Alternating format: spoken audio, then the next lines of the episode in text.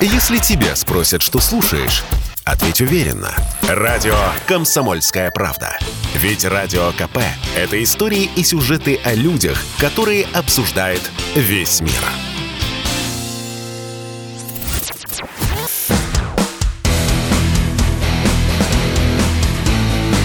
Программа с непримиримой позицией. Утренний Мордан.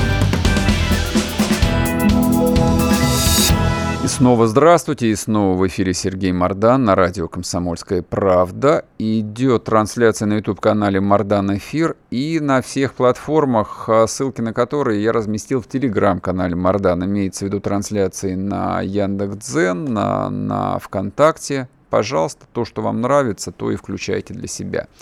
Значит, смотрите. А, Просто для того, чтобы, во-первых, снизить градус э, военной истерии, потому что ну, довольно тяжело полтора месяца находиться в таком состоянии, просто псих... ну, физически тяжело на самом деле.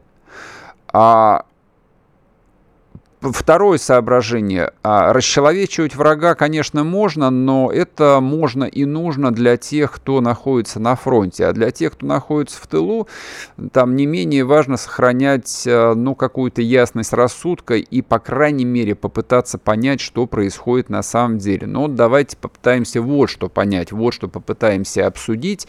А чего хочет Россия или чего хочет Россия, как представляется нам с вами, мы можем, допустим, а, ну, нарисовать свою картинку, которая там будет более-менее комфортной, там более-менее понятной, и, может быть, более-менее мы совпадем в наших а, представлениях о том, чего мы хотим. Есть же еще такой вопрос, а чего хочет а, Украина? Чего хочет ее действующий президент Владимир Зеленский? То есть он может нам нравиться, он может нам категорически не нравиться, но он легитимный президент, и за него проголосовало там сколько, я уж не помню, 70% э, избирателей. И сейчас поддержка, я думаю, что у него очень высокая, объективно. Давайте не будем себя обманывать. Вот вопрос, который я периодически себе задаю, чего хочет эта политическая конструкция под названием Украина – вот в ситуации этого конфликта. Что для них было бы оптимально, а, в каком виде выйти из него, чего добиться, что получить. Интересно же? Ну, мне кажется, как минимум интересно поиграть в такую, в общем, а, историческую игру. А с нами на связи Олег Бондаренко, директор Фонда прогрессивной политики. Олег Владимирович, здрасте. Здравствуйте, Сергей. Вопрос а, простой. А, как вы думаете, а, чего может хотеть Зеленский, коллективный Зеленский, не конкретный Владимир Александрович Зеленский, уроженец Кривого Рога, а вот вся его большая администрация со всеми там разными интересами, разными группами влияния и так далее, и так далее. Чего они могут хотеть? Как с чем выйти? Ну, э, поскольку, да, уже случилось то, что случилось, очевидно, что а, с точки зрения Украины а, единственно возможный на данный момент выход из этой истории будет заключаться в выводе российских войск с территории, а, как раньше было принято говорить, континентальной Украины, угу. да, и, вероятно, здесь будет дальше поставлен вопрос о репарациях, об огромных репарациях за уничтоженную инфраструктуру, а, и эти репарации, вероятно, Украина захочет изъять либо из а, средств, заблокированных российских на Западе, а, поскольку там порядка 300 миллиардов долларов зависло, либо из тех средств, ну то, что вот пока удавалось слышать, либо из тех средств, которые, которыми Россия платит, которыми России платит за энергоресурсы. Вот э, мне кажется, мне представляется таковой позиция Украины в сложившихся э, ситуациях. А то, что Украина точно не, не, не, не признает на данный момент, она не признает изменения своих э, границ, э, может быть, за исключением Крыма. Э, даже сомневаюсь, что в нынешней ситуации они будут готовы признать ДНР, ЛНР. Скорее нет, чем да. Смотрите, а, простите, я перебью естественно, вас. Естественно, Украина не, не, не, не признает угу. присутствие России и российских войск в Херсоне. Понятно. Значит, вот я понял. Смотрите, значит, а, вот а, я почему как бы вопрос поставил а, именно таким образом, потому что, ну вот лично я немного там утомился от военной риторики, ну от пропагандистской риторики. То есть я там внимательно слушаю. Мы все утомились. Да, я внимательно слушаю Арестовича, то есть я отдаю ему должное как оратору, как идеологу, все норм. Но я понимаю, что политические решения все равно принимаются не публично, не под камеру. И, собственно, как бы вот те громкие, там такие вот яркие слова, которые там разные люди, ну, на той, на той же Украине произносят, это, в общем, не то чтобы дымовая завеса, но это такой э, некий антураж. А, то есть они, вот мы можем как бы просто там принять на 100% за факт то, что они произносят, что мы не признаем, не забудем, не простим, бла-бла-бла и все остальное. Но как люди там хоть немного знающие историю должны понимать, что все все забывают, все в конечном счете все прощают, и договариваются о некой там более-менее реальной конфигурации, которая является оптимальной в данный момент времени. Вот вопрос. Сергей, а, да. да, соответственно, вот что может быть оптимальным возможным для нынешней украинской администрации, которая, понятно, ограничена и давлением и своего общества, и с Западом, там этими кураторами и прочее, и прочее. Смотрите, два важных момента. А, вы правы, но с поправкой первое на то, что а, значит, а, забывают и прощают, но не за год и не за два, лет через 10, 15, 20, возможно. А грузинам а, понадобилось, по-моему, года всего три для того, чтобы все простить, я хочу ну, напомнить. Ну, извините, в Грузии не было вот того, что сейчас на Украине, когда там один только мэр Мариуполя, назначенный Денисом Пушилиным, э, говорит про 5 тысяч погибших мирного населения. Ну, это вот можно представить, можно масштабировать на страну, да, и только мирного населения, подчеркну. Вот, так что тут с Грузией, конечно, нельзя никак сравнивать. Это первое. А второе, а, не забывайте, что а, Украина э, целиком и полностью питается в своей такой вот уверенности, которая для кого-то представляется совершенно неожиданной, какой-то немыслимой уверенности.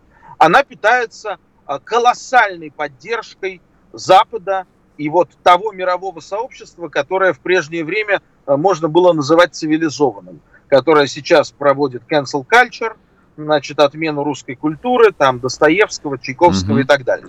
А, и вот эта поддержка, она питает космическим образом, и Украина будет драться сейчас э, просто сильнее и жестче всех, как тигр просто потому, что за ее спиной она чувствует эту колоссальную поддержку. Олег Поэтому, Владимирович, вы меня простите, вот вы сейчас да. говорите так же, как я бы мог бы на самом деле говорить, э, ну, в другом контексте про другую страну. Еще раз, это все похоже на такую чисто пропагандистскую риторику про то, что кто-то будет сражаться, поддержка цивилизованного мира. Это ну, все ну, понятно. Сергей, да, это да, да, дослушайте, дослушайте мой аргумент. Это не факты, это то только цифры. Вот, если говорить о цифрах, а, то любой руководитель, неважно какая у него фамилия, Зеленский или Путин, он а, смотрит а, в сводку, которую ему предоставляет, и что он там видит. Там количество частей, количество резервов, количество топлива, соответственно, там поставки, угроза транспортным коммуникациям, там возможная политическая поддержка, там выраженная в деньгах или в чем-то еще. Вот чем они рассуждают. Поэтому, как уважаемый бы... Сергей, уважаемый Сергей, я вас глубоко уважаю как безусловного профессионала и считаю одним из лучших российских журналистов. Благодарю. здесь позвольте с вами не согласиться, а, потому что, ну, вы сейчас а, руководствуетесь логикой Иосифа Виссарионовича Сталина, Папа Римский, а сколько у него дивизий. Так а, оно и есть. Коллега. Ну, уже, уже давно мир живет в других а, совершенно смыслах. А в каких, а, простите, он живет? В смыслах? В котором, котором а, гораздо важнее количество дивизий, а, некие а, общественные конструкции, медиа, социальные коммуникации и то, что называется пиар. Пиар важнее количества дивизий. Вы, да? правда, вот вы, прав, вы правда в это верите, Олег? Абсолютно. Можно я, вам один пример приведу по поводу Абсолютно того, что это, в общем, концепция, которая предлагается всему остальному миру, за исключением одной единственной страны, которая вот существует в той самой классической парадигме большой военной силы. Посмотрите на историю крупнейших военных операций, которые осуществляли Штаты, как мировой гегемон. Вот, а, и согласитесь, что в пиар они, конечно, умеют, но еще они умеют, а в большие батальоны, как говорил а, император император ну, Наполеон. Они умеют лучше всего. Да, давайте не, не, нет, они умеют лучше всего в большие батальоны. В большие батальоны. Я, я не знаю ничего про большие батальоны. Я не военный специалист, не хочу им быть, спасибо. А вот, а, ну, давайте просто зафиксируем, что это тоже важно. Это очень важно. Это то, в чем страшно проигрывает Россия на данный момент. И это то, а, что питает Украину. И когда вот вы говорите, Зеленский смотрит на количество там оставшихся резервов, угу. да ему наплевать, наверное, на это. Вы ему думаете? там еще дошлют этих резервов, по большому счету, да. Ага. Дошлют добровольцев, досыпят оружие. Это все техника, это не важно, пускай этим военные занимаются. Он занимается, он фактически сейчас, а, благодаря Западу, раскручивается как такое, ну, для них, да, я сейчас подчеркиваю, не... Ага Тут у меня нет никаких личных симпатий, боже сохрани, uh-huh, uh-huh. но он для них является ну, таким знаменем свободы. И Я он понял. это прекрасно понимает. Это важно нам с вами тоже понимать. Ладно, хорошо, ваша позиция ясна. Это был Олег Бондаренко с нами, директор Фонда прогрессивной политики. Олег Владимирович, благодарю вас. Мы сейчас уходим на новости, просто прервемся. Это не потому, что вы сказали что-то преступное, поэтому я пытаюсь заткнуть, так сказать, голос правды никоим образом. Я правду люблю и разные мнения я просто а, там всячески приветствую. sportkp.ru О спорте, как о жизни.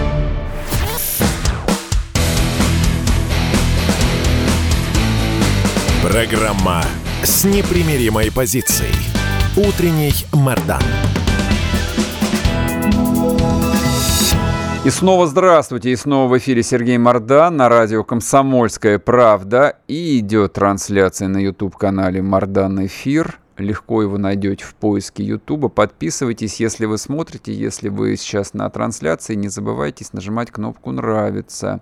Так, ну и, соответственно, в телеграм-канале Мардан, на который всех призываю подписываться, ссылки на все остальные а, платформы, где идет трансляция, это Дзен и ВКонтакте. Я думаю, что через какое-то время все равно мы на них и останемся. Ну, что-то мне подсказывает, что а, упражнение Гугла с блокировкой российских ресурсов а, добром не закончится, конечно. Что-то мне подсказывает. Я бы на их месте был бы помягче. Так, я бы хотел бы еще, так, так сказать, э, в режиме монолога поговорить э, про Зеленского, честно говоря. А, то есть разговор о том, что Зеленский питается всенародной поддержкой, питается гигантской поддержкой всего мира. Это все замечательно. То есть э, как э, фактор публичной политики, безусловно, это существует. Игнорировать э, это было бы, ну, мягко говоря, глупым а, и опять-таки признаком инфантильности. Вот любая попытка жить вот в собственной какой-то конструкцию, которую ты себе сочиняешь, это признак инфантильности. Дети так делают. Дети придумывают себе мир, строят какой-то домик и прячутся в нем.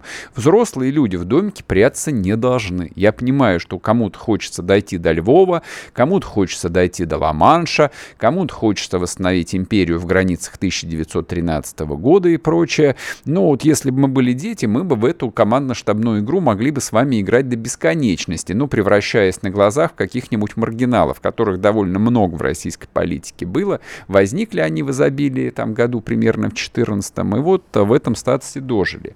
А если а, оставаться серьезными людьми, то мне кажется, неплохо было бы понимать э, логику своего противника или даже, если хотите, врага. Врага на самом деле, потому что нынешняя Украина как э, государство, именно как государство, это враждебное государство. Вот оно таким образом возникло, оно росло, вскармливалось, крепло. Россия многое сделала для того, чтобы а, Украина стала именно враждебным государством. Точнее, много не сделала для того, чтобы все сложилось немножечко по-другому. Ну уж э, как бы маемо шо маемо, поэтому тут э, рвать остатки волос на голове совершенно бессмысленно. Итак, риторический вопрос, на который хотелось бы, ну, попытаться нащупать ответ, чего может хотеть Зеленский. Вот абстрагируясь от а, тех его ежедневных заявлений, которые он делает, а, ну, для того, чтобы мобилизовать свою аудиторию, укрепить, укрепить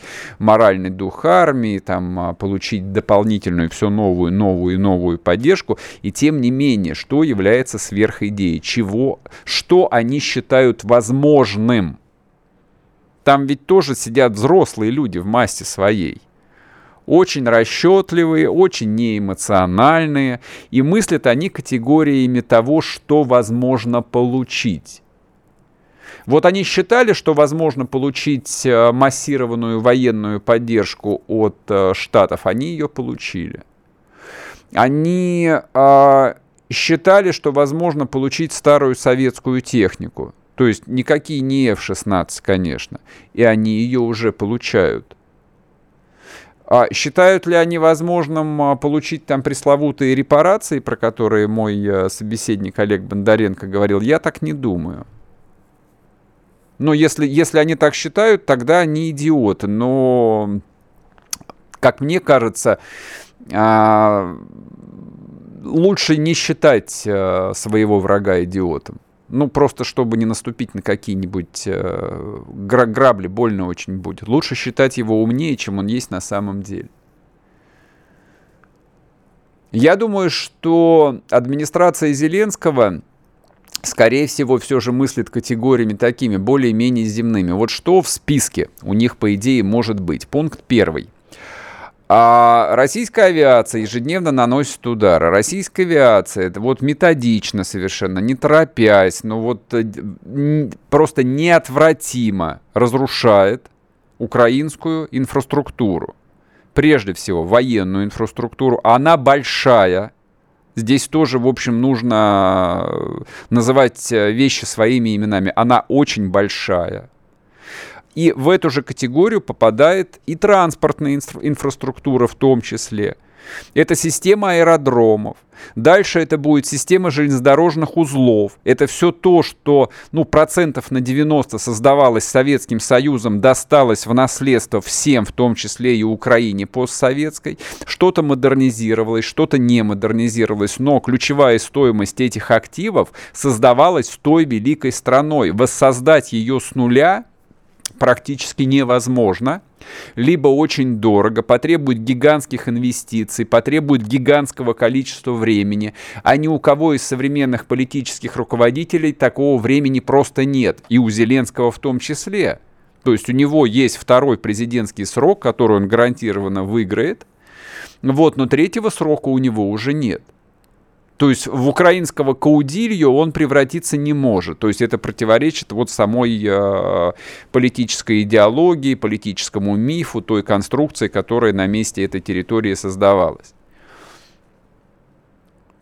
Ему мыслить категориями Сталина, там условного Сталина, типа ничего страшного, за 10 лет мы все воссоздадим, там будет какой-то план маршала, у него нет 10 лет. Поэтому для него это вполне такой а, нежелательный риск, нежелательные издержки.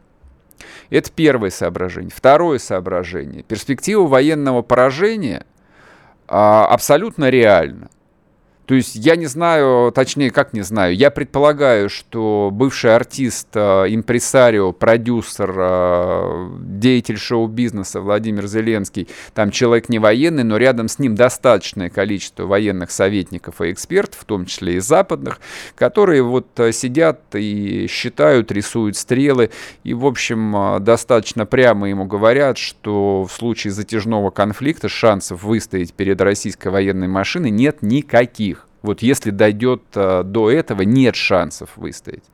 Это актив или это пассив? Лично для Зеленского это пассив. Лично для Зеленского это неприемлемый ущерб неприемлемый. То есть сегодня у тебя есть поддержка, завтра, когда там конфликт затягивается, армия несет э, потери, а больших потерь пока еще нет, они только впереди.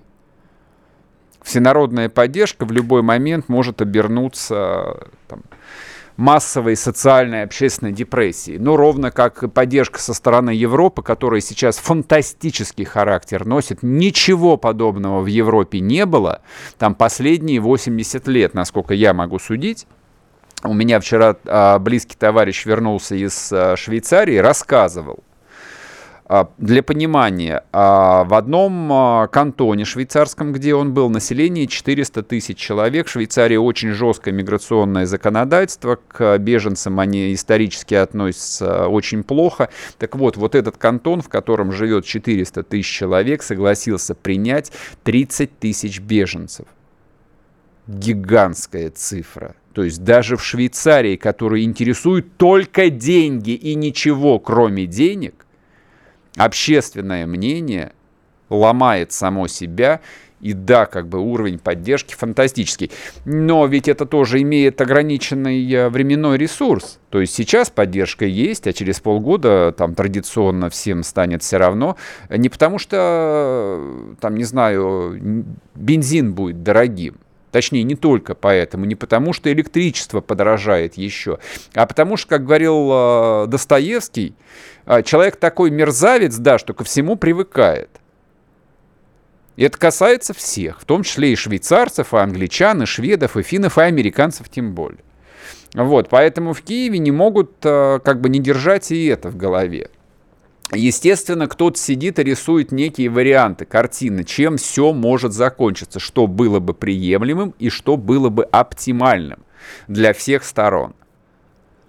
Ситуация, конечно, меняется, но принципиально она не меняется. Кто бы что ни говорил, вот что бы там ни заявлял Арестович или Зеленский, ничего принципиально не изменилось.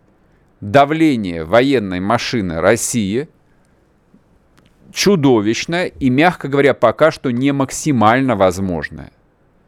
Я бы сказал бы, пока что эта машина едет, ну, если не на первой, то на второй скорости, а до пятой много чего еще есть. И вот то, что лично для меня а, там является там вещью скрытой в черном тумане, чего хочет непосредственно Зеленский, то есть у которого, да, есть определенный кредит доверия и со стороны Москвы. Ну, во-первых, потому что он до сих пор жив – это кредит доверия, который ему и Москва оказывает. То есть, да, как бы он интересует э, Москву как легитимный президент, который э, должен подписывать в будущем некий там мирный договор. Или просто договор, там все что угодно. Но вот чего он хочет, пока что не проглядывается. Насколько он субъектен, самостоятелен, или какие у него есть объективные ограничения, насколько его ведут и подталкивают спину американцы – тоже совершенно пока что непонятно. И пока это не станет понятным, а, к сожалению, все, в общем, а, будет э, идти исключительно вот в таком э, милитаристско-пропагандистском ключе. А, в общем, это не тот случай, когда нужно циклиться исключительно на нем. Радио «Комсомольская правда». Мы быстрее телеграм-каналов.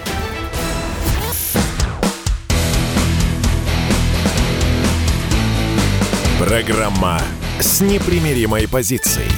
Утренний Мордан. И снова здравствуйте, и снова в эфире Сергей Мордан, радио «Комсомольская правда». У нас сейчас будет такая короткая тема про вечную Россию, которая вечно ошибается. Знаете, в чем Россия вечно ошибается? А, в том, что думает, что друзей можно купить. Я имею в виду, в виду, я имею в виду Сербию. А если вы обратили внимание, вдруг, ну это такая новость довольно бессмысленная, относящаяся к категории там чисто геополитики, каких-то вот дипломатических штуковин, они для нормального обывателя вообще не интересны, не только потому, что непонятно о чем а, происходит, э, вообще что происходит, а потому что это не имеет ровным счетом никакого отношения к настоящей жизни. Вот, допустим, вчера. Вчера было голосование по исключению России из э, Совета по правам человека ООН. А вы до вчерашнего дня слышали о подобной структуре? Вот я, например, нет. Ну, не до вчерашнего, до позавчерашнего дня я даже не слышал, что существует внутри ООН такая бюрократическая структура. Но очевидно, что это какая-то бессмыслица, еще более бессмысленная, чем какой-нибудь ЮНЕСКО, например. Внутри ООН есть гигантское количество структур, организаций, комитетов, которых кормятся там тысячи международных чиновников, получают отличные зарплаты, живут в казенных квартирах, вот, и делают вид, что они приносят хоть какую-нибудь пользу. Никакой пользы никому они не приносят, просто, ну вот есть некая там конструкция, и лучше ее не трогать потому что если ее сломать, будет еще хуже. И, в принципе, вся Организация Объединенных Наций – представляет из себя такую структуру, такой пережиток прошлого, который пережил сам себя, пережил своих создателей, потому что давным-давно нет на свете ни Союза Советских Социалистических Республик, страны-победительницы во Второй мировой войне, не тех самых Соединенных Штатов Америки, консервативных, белых, которые возглавляли а, консерваторы и, в общем, практически аристократы, которые вели свою родословную там от а, благородных родов еще Британской империи. Нету этих стран, их не существует, нет этих систем, нет этих, нет этих людей, нет этих победителей, а, а есть просто вот некая там бюрократическая система который за что-то время от времени голосует. Но неважно. И тем не менее, определенный символизм в тех или иных постановлениях, решениях, голосованиях все равно существует.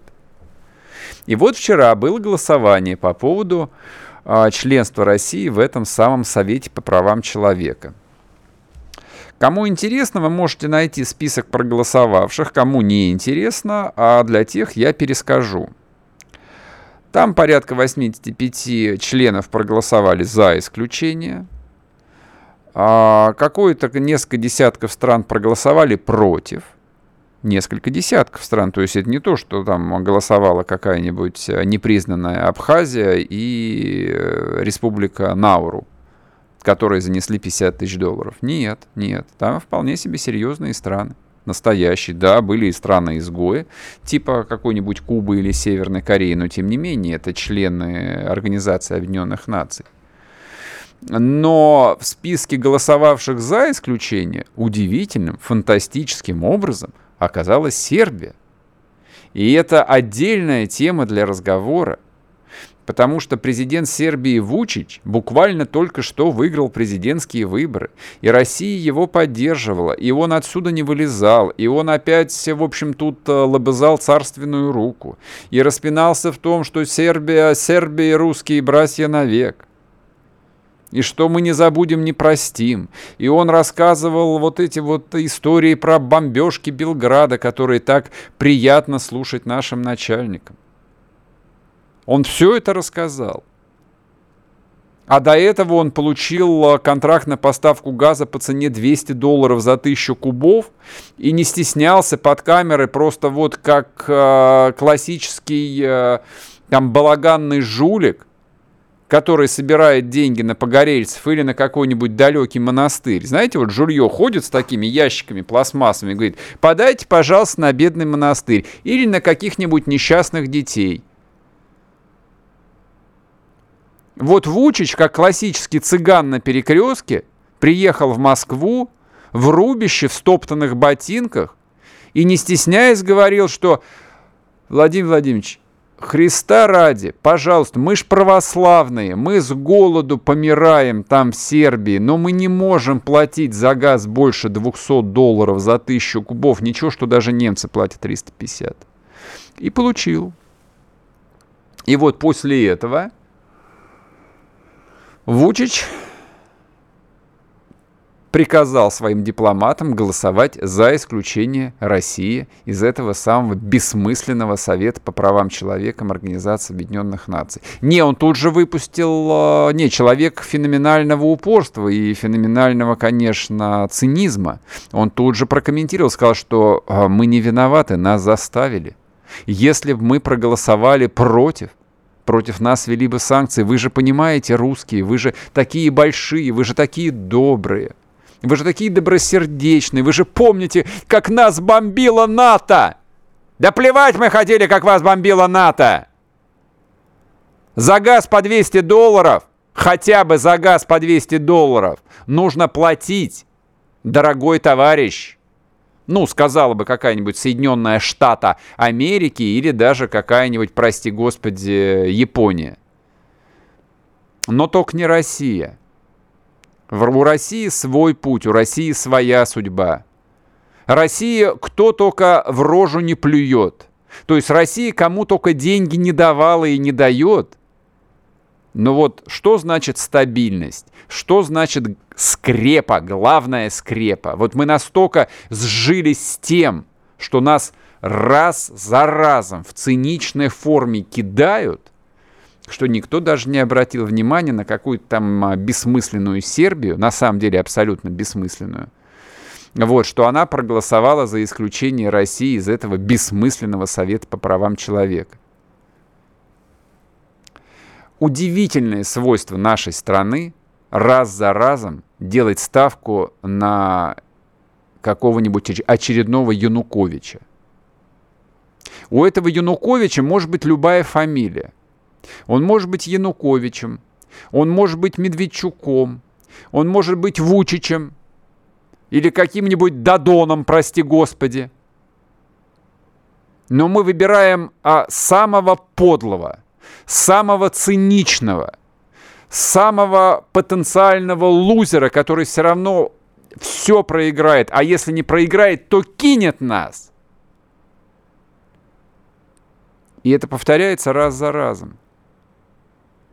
Не, если вы думаете, что все началось в 1991 году или в 2000, не надо, нет, не надо лишнего, не надо грязи. Это началось даже не при советской власти. Хотя как тут не вспомнить, э, допустим, Республику Египет? Epic fail. Союз Советских Социалистических Республик, который сначала построил э, египтянам Асуанскую плотину, можете себе представить, сколько это стоило денег? А после этого египтяне сказали, не-не-не, мы социализм строить не будем, мы будем дружить с Америкой и Израилем. Но даже если не говорить о Советском Союзе, если взять э, царскую Россию, империю, вот, э, с империей была ровно та же самая история. И в контексте Сербии в том числе. И Сербия и там присутствовал. Ну ладно, я не буду тратить ваше время, у нас есть кому э, рассказывать вам про историю. Это не про меня. Но мне казалось, что после 2014 а, года, ну как-то, в общем, ну уже совсем нужно было собраться. Я даже понимаю, я понимаю, я вот здесь в эфире говорил, что я был неправ, когда а, не очень, так сказать, а, ласково говорил про Александра Григорьевича Лукашенко. Лукашенко-то молодец. Лукашенко-то не подвел.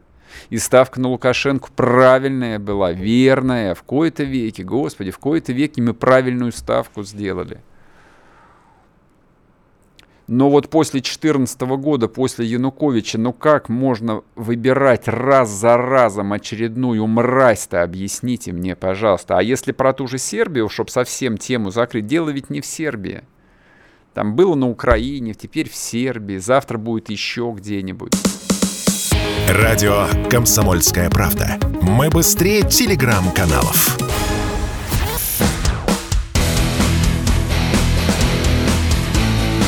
Программа с непримиримой позицией.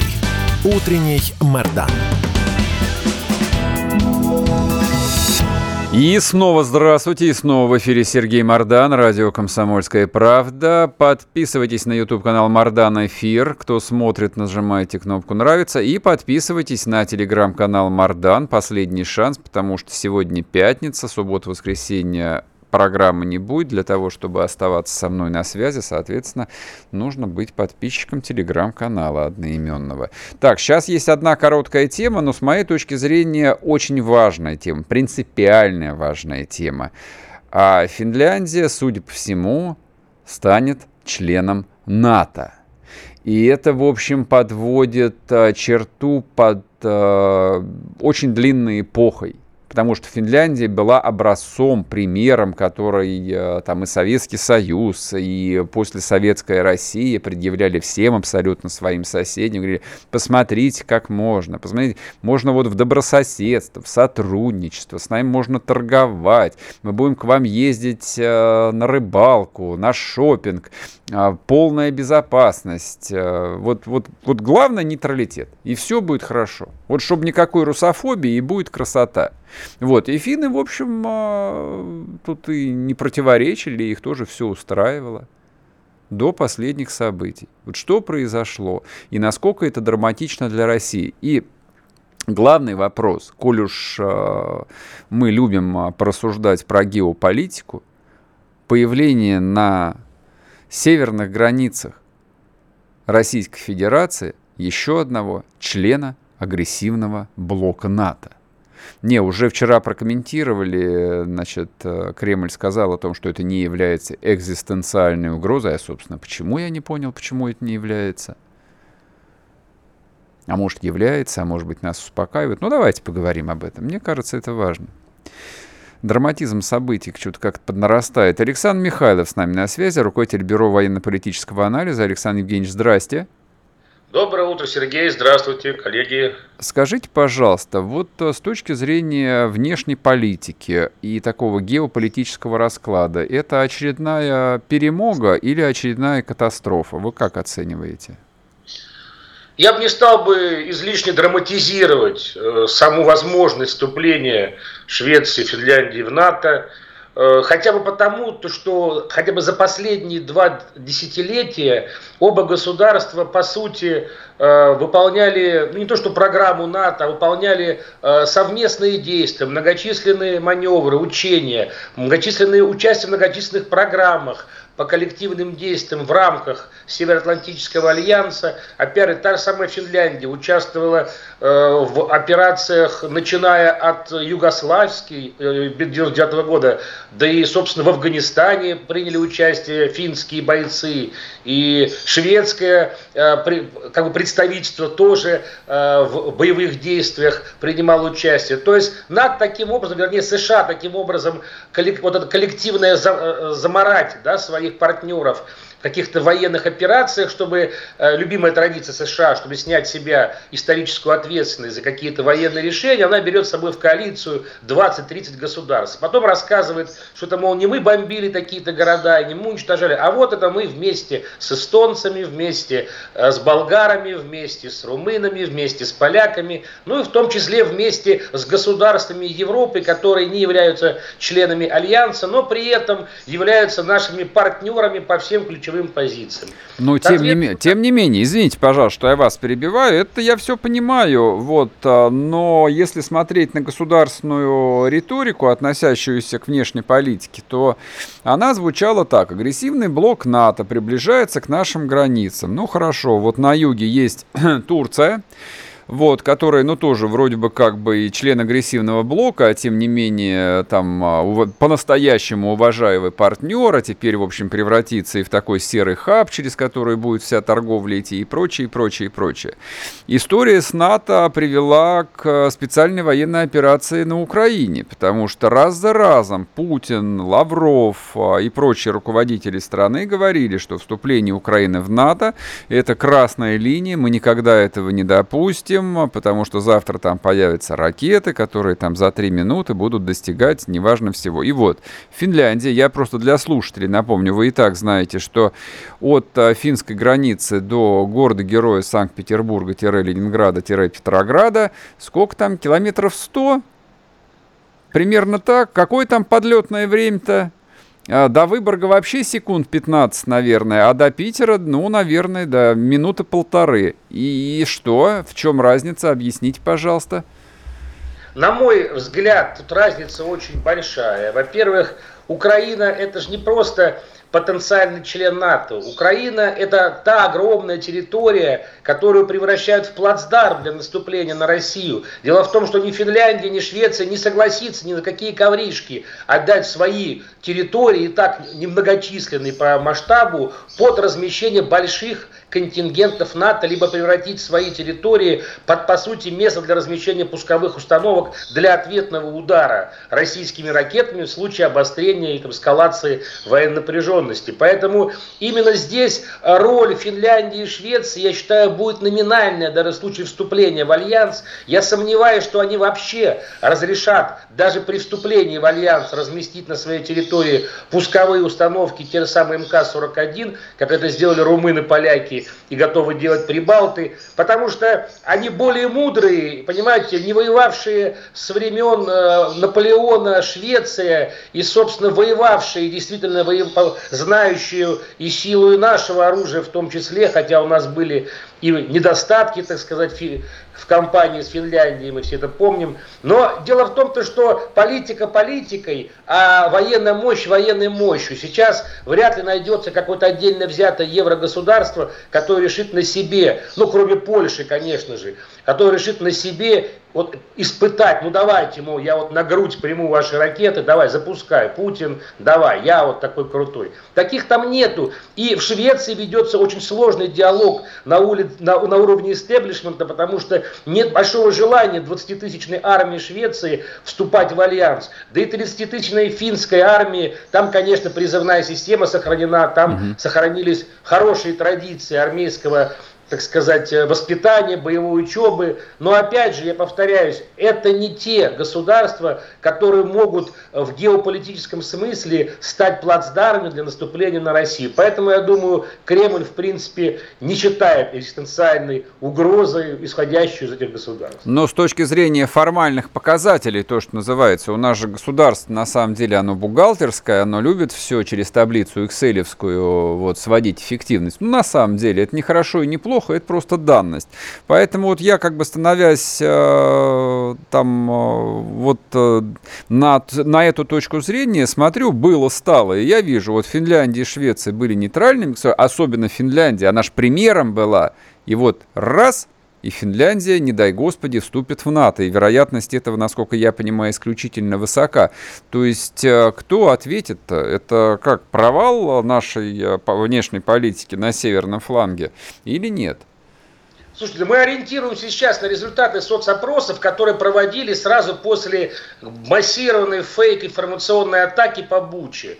Ну, естественно, даже самый, что называется, пророссийский европейский мозг, там, от давления всех СМИ, интернета со всех сторон, ну, продавится, прогнется, и вот эти более 60% желающих уже за вступление в НАТО. Mm-hmm. Я более чем уверен, пройдет 2-3 месяца, Россия покажет, и покажет прежде всего через а, работу с местным населением уже на освобожденных территориях, что она не агрессор, что mm-hmm. она, наоборот, она освободитель, что она занимается восстановлением, она социализацией занимается, она занимается гуманитарными миссиями. То есть, когда они поймут, что русская миссия это гуманитарная операция, а не наступательная, как это преподается сейчас в западных СМИ, в том числе и скандинавских, естественно, я тоже просматриваю их каналы, mm-hmm. слава богу, пока еще на там есть такая возможность, их не полностью не блокируют. Я не вижу, в том числе и по реакции в социальных сетях, но я в основном по Твиттеру смотрю uh-huh, реакцию uh-huh. заявления европолитиков, чтобы какое-то, знаете, массовое такое скандинавская решимость, так давайте, ребята, скорее вступим, uh-huh. вот давайте шведы, давайте фин. Да нет такого. Политики говорят одно, народ говорит совсем другое. И я говорю, более чем уверен, что к лету вот этот уровень Все рассосется. он рассосется, он упадет процентов до 25-30. Ну, успокоились. Спасибо большое. Александр Михайлов был с нами, руководитель Бюро военно-политического анализа. А коротко я, в общем, очень хотел про Финляндию поговорить, потому что люблю эту страну. Там считаю не просто ее историческим феноменом и примером, а, но на самом деле считаю, а, было бы очень жаль, если бы мы умудрились испортить отношения с ними. Не хотелось бы. Друзья мои, расстаемся до понедельника. Ну, для желающих остаемся на телеграм-канале Мардан.